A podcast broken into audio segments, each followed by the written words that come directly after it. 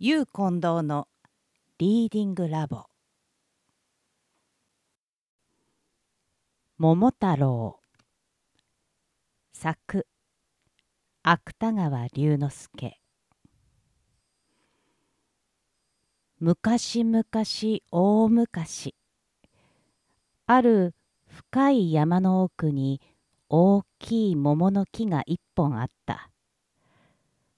大きいとだけでは言い足りないかもしれない。この桃の枝は雲の上に広がり、この桃の根は大地の底の黄泉の国にさえ及んでいた。何でも天地開闢の頃追い、イザナギの御事は世物平坂に八つの雷を退けるため、桃の実をつぶてに打ったという。その神代の桃の実はこの木の枝になっていたのである。この木は世界の夜明け以来、1万年に一度花を開き、1万年に一度実をつけていた。花は深紅の絹笠に黄金の房を垂らしたようである。実もまた大きいのは優を持たない。が、それよりも不思議なのは、その実は種のあるところに美しい赤子を一人ずつおのずからはらんでいたことである。昔々大昔、この木は山谷を覆った枝に累々と実をつづったまま、静かに日の光に浴していた。1万年に一度結んだ実は、1000年の間は地へ落ちない。しかし、ある寂しい朝、運命は1羽のヤタガラスになり、さっとその枝へ下ろしてきた。と思うと、もう赤みのさした小さい実を一つついばみ落とした。実は雲霧の立ち上る中にはるか下の谷川へ落ちた。谷川はもちろん峰々の間に白い水けぶりをなびかせながら人間のいる国へ流れていたのである。その赤子をはらんだ実は深い山の奥を離れた後、どういう人の手に拾われたか。それは今さら話すでもあるまい。谷川の末にはおばあさんが一人、日本中の子供の知っている通り、芝刈りに行ったおじいさんの着物か何かを洗っていたのである。桃から生まれた桃太郎は鬼ヶ島の征伐を思い立った。思い立ったわけはなぜかというと、彼はおじいさんやおばあさんのように山だの川だの畑だのへ仕事に出るのが嫌だったせいである。その話を聞いた老人夫婦は内心に、このわんぱく者に愛想を尽かしていた時だったから、一刻も早く追い出したさに、旗とか太刀とか陣羽織とか、出陣の支度に入用のものは言うなり次第に持たせることにした。のみならず、途中の兵糧にはこれも桃太郎の注文通りきびだんごさえこしらえてやったのである。桃太郎は意気揚々と鬼ヶ島征伐の戸に登った。すると大きい野良犬が一匹飢えた目を光らせながらこう桃太郎へ声をかけた。桃太郎さん、桃太郎さん、お腰に下げたのは何でございます？これは日本一のきびだんごだ。桃太郎は得意そうに返事をした。もちろん実際は日本一かどうか、そんなことは彼にも怪しかったのである。けれども犬はきびだんごと聞くと、たちまち彼のそばへ歩み寄った。一つください。お供しましょう。桃太郎はとっさにそろばんを取った。一つはやられぬ。半分やろう。犬はしばらく強情に一つくださいを繰り返した。しかし桃太郎は何と言っても半分やろうを撤回しない。こうなればあらゆる商売のように所詮持たぬものは持ったものの意思に服従するばかりである。犬もとうとう探索しながらきびだんごを半分もらう代わりに桃太郎の友をすることになった。桃太郎はその後、犬のほかにもやはりきびだんごの半分を餌食に、猿やキジを家来にした。しかし、彼らは残念ながら、あまり仲のいい間柄ではない。丈夫な牙を持った犬は、育児のない猿をバカにする。きびだんごの感情に素早い猿は、もっともらしいキジをバカにする。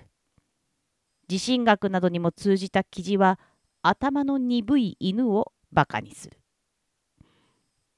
こういういがみ合いを続けていたから桃太郎は彼らを家来にした後も一通り骨の折れることではなかった。その上猿は腹が減るとたちまち不服を唱え出した。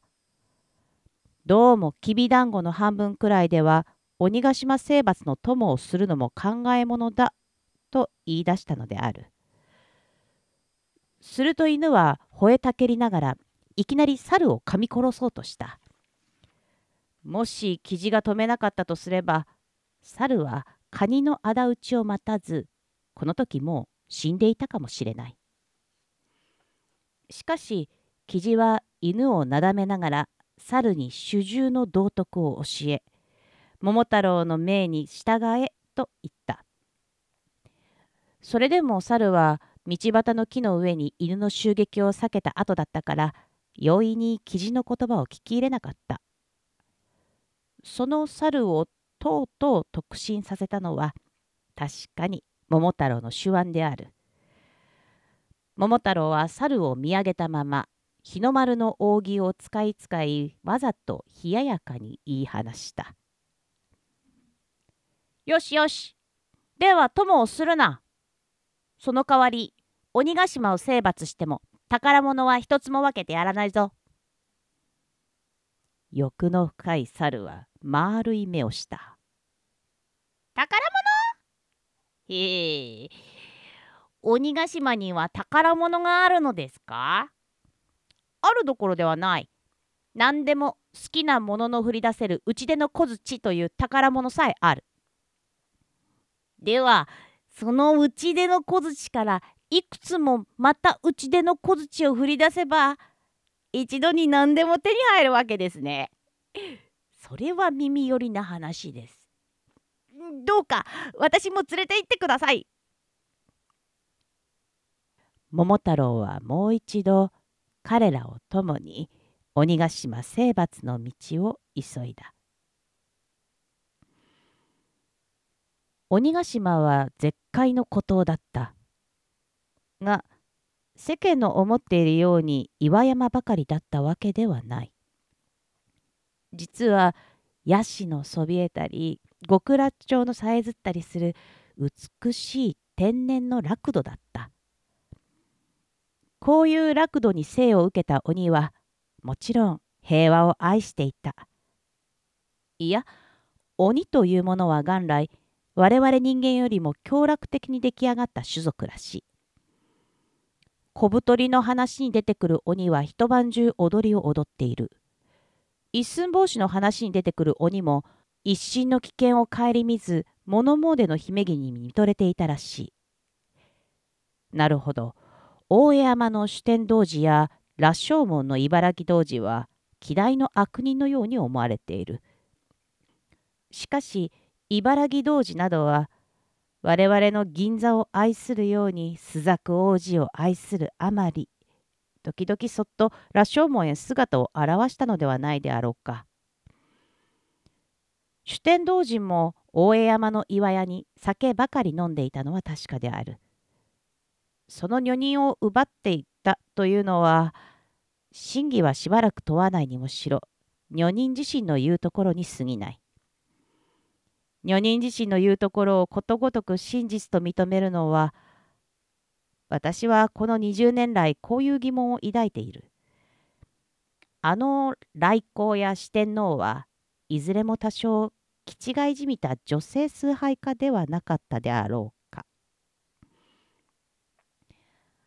鬼は熱帯的風景のうちに琴を弾いたり踊りを踊ったり、古代の詩人の歌を歌ったり、すこぶる安穏に暮らしていた。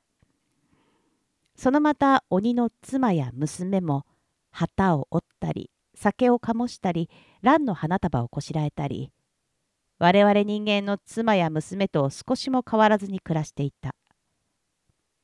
ことにもう髪の白い牙の抜けた鬼の母はいつも孫のもりをしながら、我々人間の恐ろしさを話して聞かせなどしていたものである。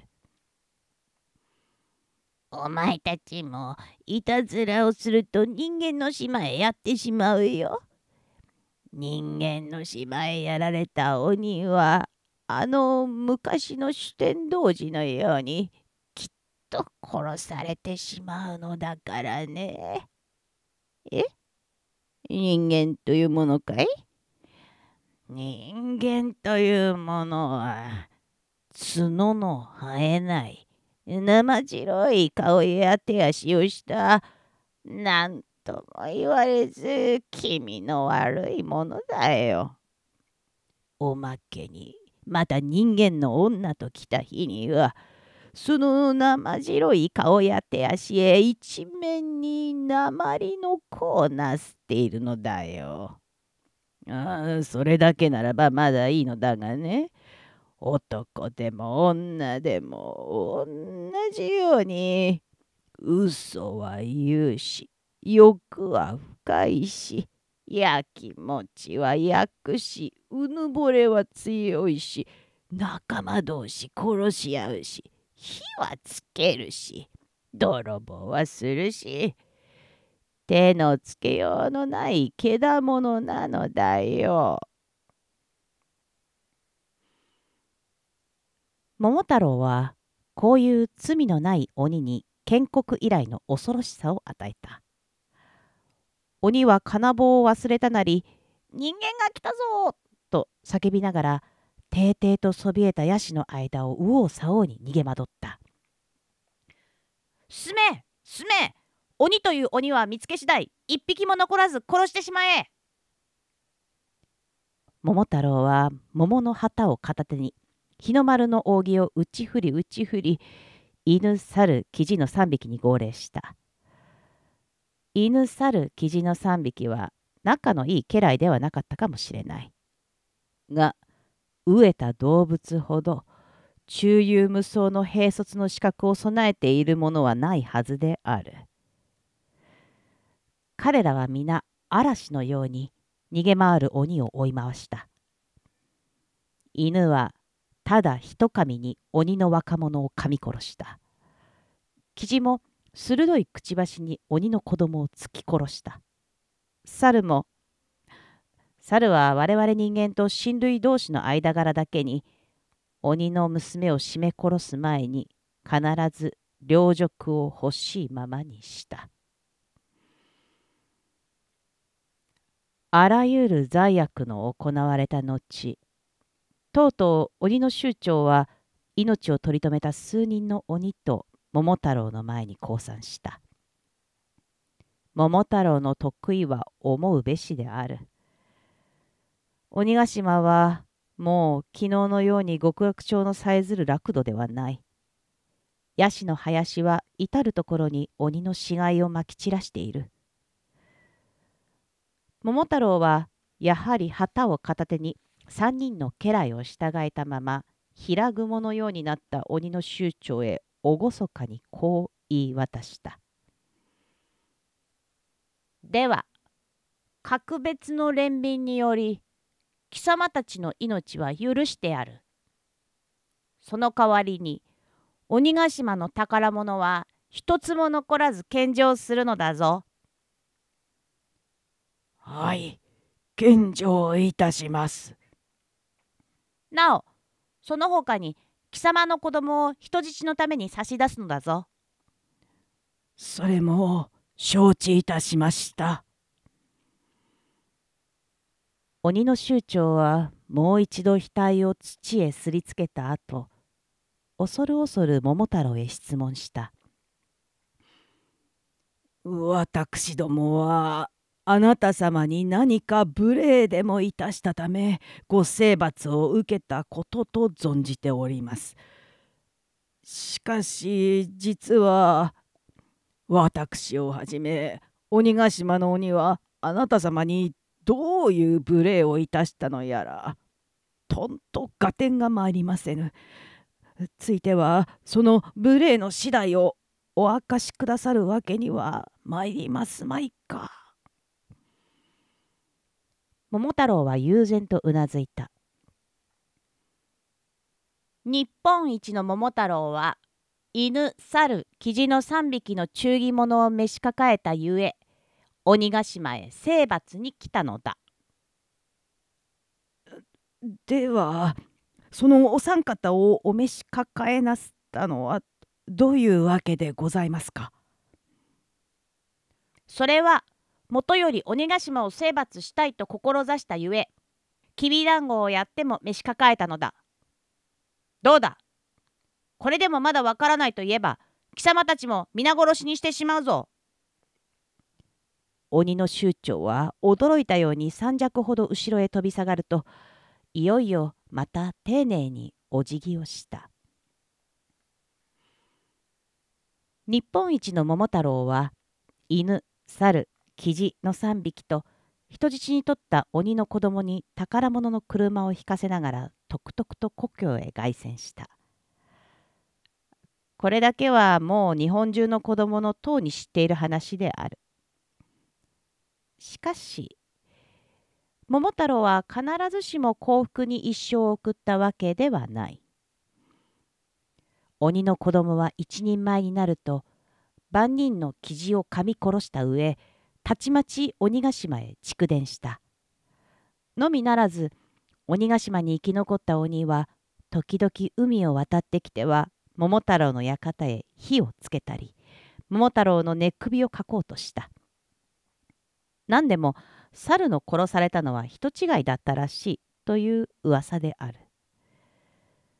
桃太郎はこういう重ね重ねの不幸に短足を漏らさずにはいられなかった。どうも鬼というものの執念の深いのには困ったものだ。やっと命を助けていただいたご主人の大恩さえ忘れるとは、けしからぬやつらでございます。犬も桃太郎の十面を見ると悔しそうにいつもうなったものである。その間も寂しい鬼ヶ島の磯には美しい熱帯の月明かりを浴びた鬼の若者が5、6人、鬼ヶ島の独立を計画するためヤシの実に爆弾を仕込んでいた。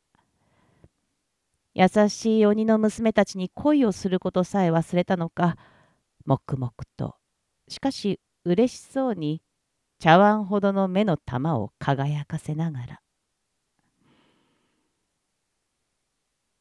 人間の知らない山の奥に雲霧を破った桃の木は、今日もなお昔のように類々と無数の実をつけている。もちろん桃太郎をはらんでいた実だけはとうに谷川を流れ去ってしまった。しかし未来の天才はまだそれらの実の中に何人とも知らず眠っている。あの大きいヤタガラスは今度はいつこの木の梢へもう一度姿を現すのであろう。ああ、未来の天才はまだそれらの実の中に何人とも知らず眠っている。